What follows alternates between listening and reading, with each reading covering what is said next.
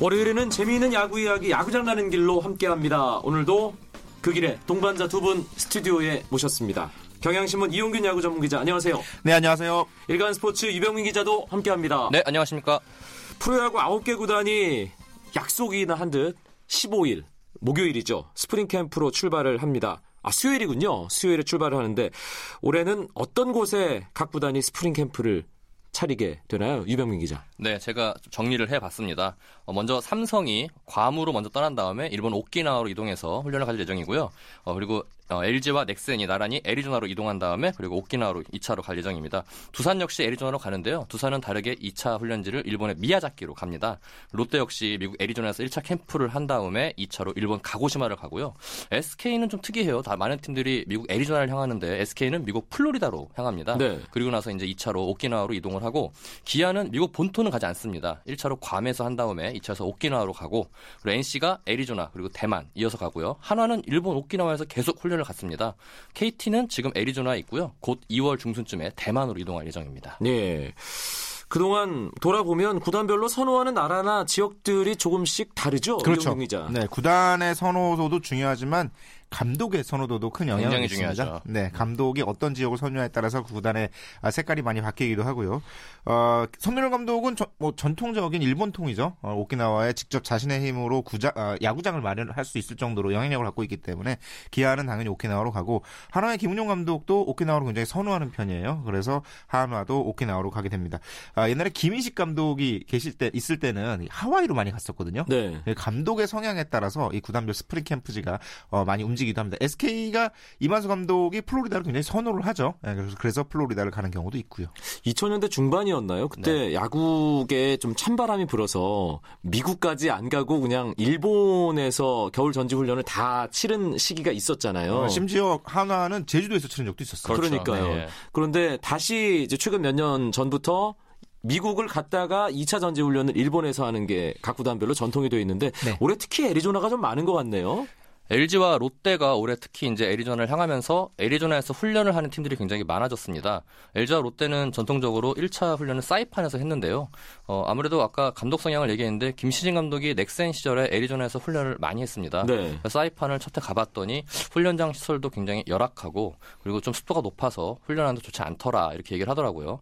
그 애리조나가 여러 팀들이 선호하는 이유가 일단 무엇보다 시설이 잘 갖춰져 있습니다. 그렇겠죠. 예, 메이저리그 구단들이 갖춰놓은 시설들이 있기 때문에 어, 좋은 시설을 활용할 수 있고 특히 얘기 듣기로는 정말 밖에서 할 수 있는 할 수 있는 게 없대요. 선수들이 운동만 해야 되고 가까운 데서 쇼핑몰을 가려고 해도 차로 가야 되기 때문에 이렇게 약간 운동에만 집중할 수 있는 그런 시설이 갖춰져 있어서 그렇겠네요. 사이판만 해도 예, 관광지니까. 관광지니까요. 예, 애리조나가 많겠어요. 좀 선호되는 것 같습니다. 예, 그리고 애리조나와 플로리다는 미국 메이저리그 구단들의 스프링 캠프 리그가 꾸려지는 장소잖아요. 그렇죠. 플로리다와 애리조나 날려서 캡- 아, 나뉘어서 Cactus 리그와 Grapefruit 리그로 나뉘어서 경기를 치르게 되는데 그러다 보니까 아, 스프링 캠프지로 애리조나를 가지만 거기를 모두 다 쓸 수는 없어요. 음. 2월 초가 되면 이제 그렇죠. 메이저리그 구단들이 와서 써야 되기 때문에 그때까지만 쓰고 어, 오키나와나 뭐 다른 일본 쪽으로 가까운 쪽으로 넘어오게 됩니다. 네.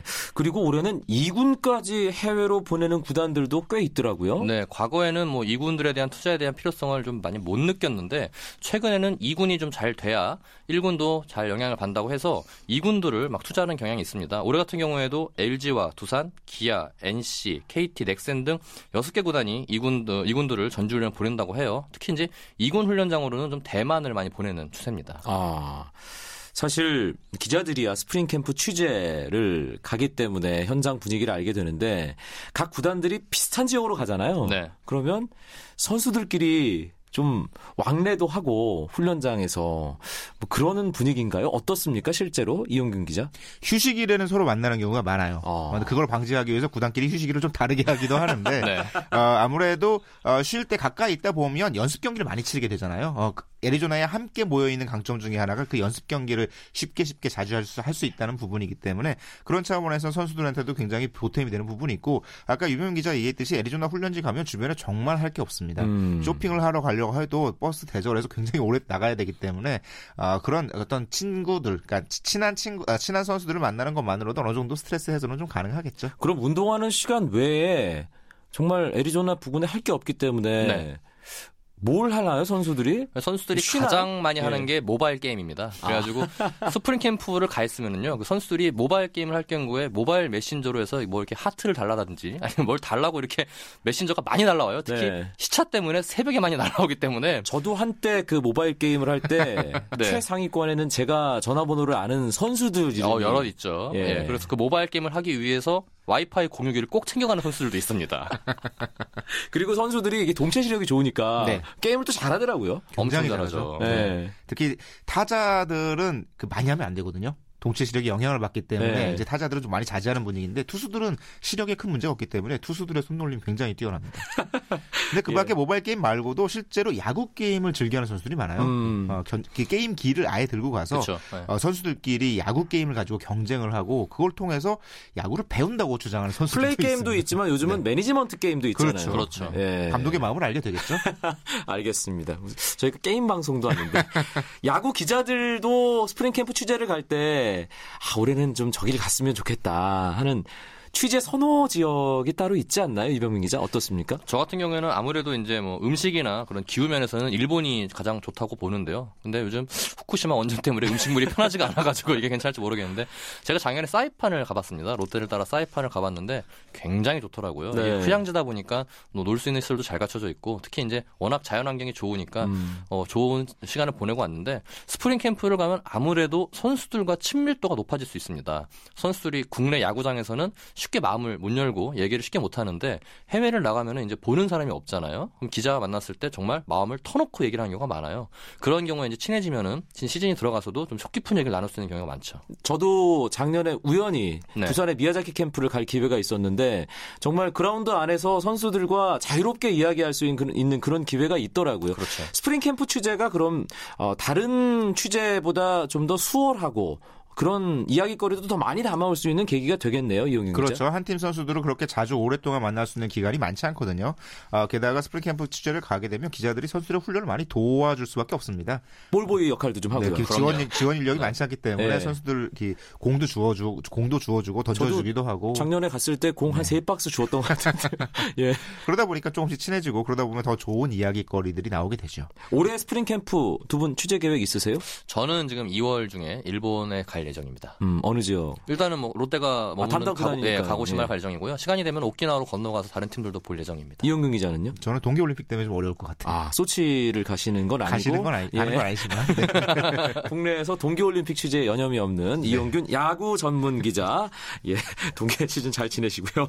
어, 스프링 캠프도 갈 수 있는 선수가 있고 못 가는 선수가 있는데 어떻게 나누게 되죠? 구단별로? 주로 일단은 주전급 선수와 그리고 1군에서 백업을 할 수 있는 선수 그리고 가능성이 보이는 유망주들을 위주로 캠프 1차 명단을 꾸립니다. 그 명단이 대략 서- 어, 팀별로 45명에서 한 50명 정도 되는데요. 여기서 이제 캠프 1차 캠프가 끝날 때 그 한국에 남아 있는 선수들과 교대가 이루어집니다. 예를 들어서 한국에서 남아있던 2군 선수 중에 기량이 좀 많이 발전된 선수들을 2차 훈련지로 데려가고 대신에 1차 훈련지에서 좀 기량이 떨어졌거나 아니면 부상을 당한 선수를 다시 한국으로 돌려보내는 그런 일이 2월 초중순에 일어납니다.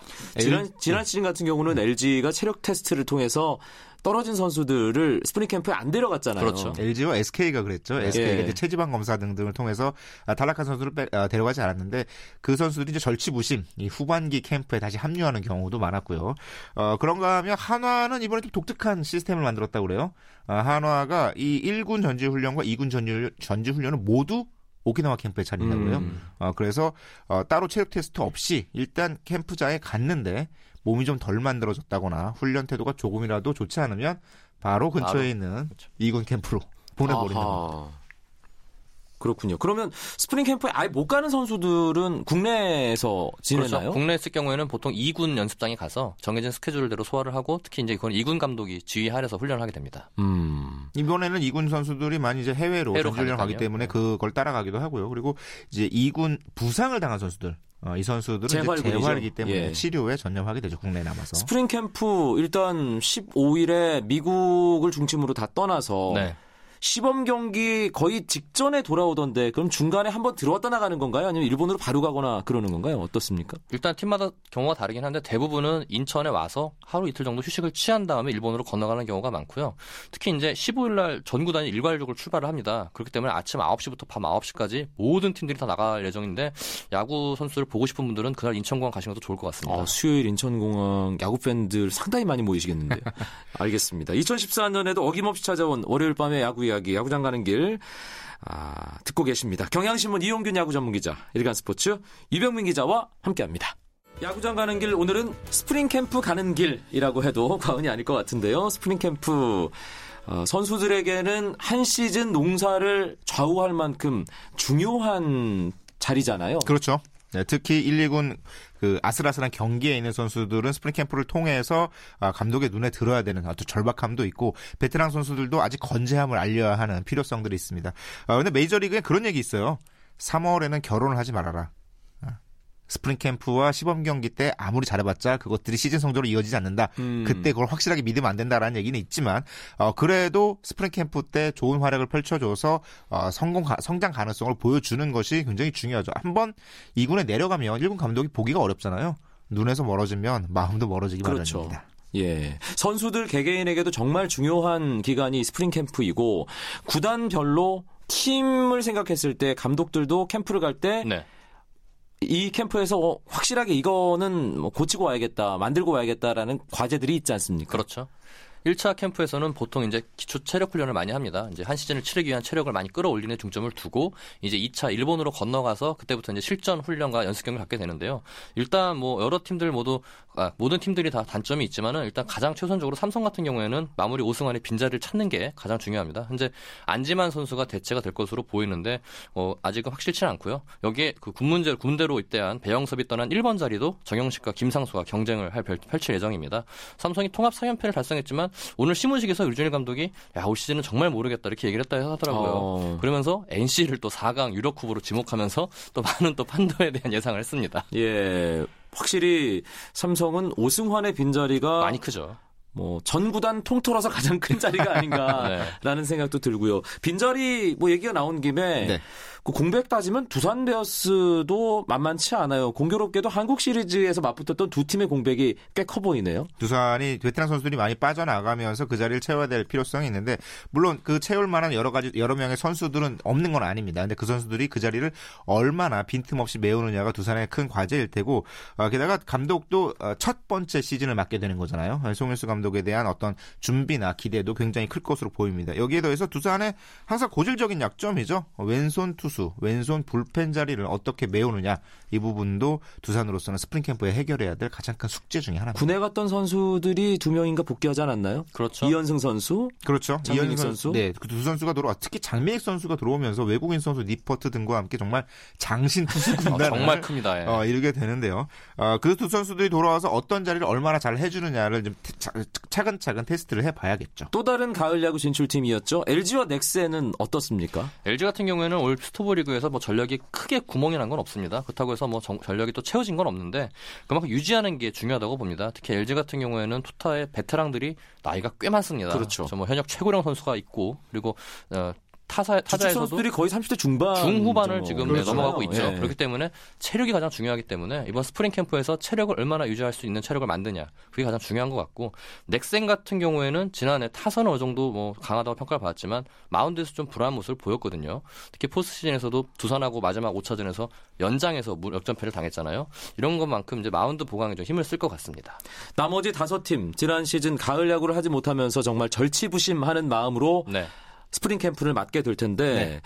아, 롯데와 SK 어떤 부분에 중점을 두게 될까요? 롯데. SK에 대해서는 일단 이용균 기자가 얘기를 좀 해주시죠. 네. SK는 지난 시즌에 의외로 이 왼손 투수에게 굉장히 강했지만 오른손 투수에게 약했어요. 어, 오른손 투수들이 나왔을 때 승률이 굉장히 떨어지면서 어려움을 겪었는데 아무래도 좌타 라인 쪽 박정권 선수, 박재상 선수 등의 좀 주- 어, 부진했던 모습들이 있었거든요. 이런 부분들을 어떻게 채워야 되느냐. 그리고 역시 정근우 선수가 빠져나간 내야진을 어떻게 정비하느냐가 SK의 가장 큰 과제거든요. 아, 박진만 선수가 새로 주장이 됐으니까 내야진에 대한 어떤 통솔력을 바탕으로 SK가 그 숙제를 잘 풀어나가길 팬들이 많이 기대하고 있습니다. 가을 야구 단골 진출팀 SK 지난 시즌 가을 야구 못했습니다. 그렇죠. 역시 단골 진출팀이었던 롯데 이번 스프링 캠프 중요하잖아요. 많이 중요하죠. 롯데가 이번 스프링 캠프에서 확실하게 해결을 봐야 되는 게 1번 자리와 4번 자리 그리고 마무리 세 가지입니다.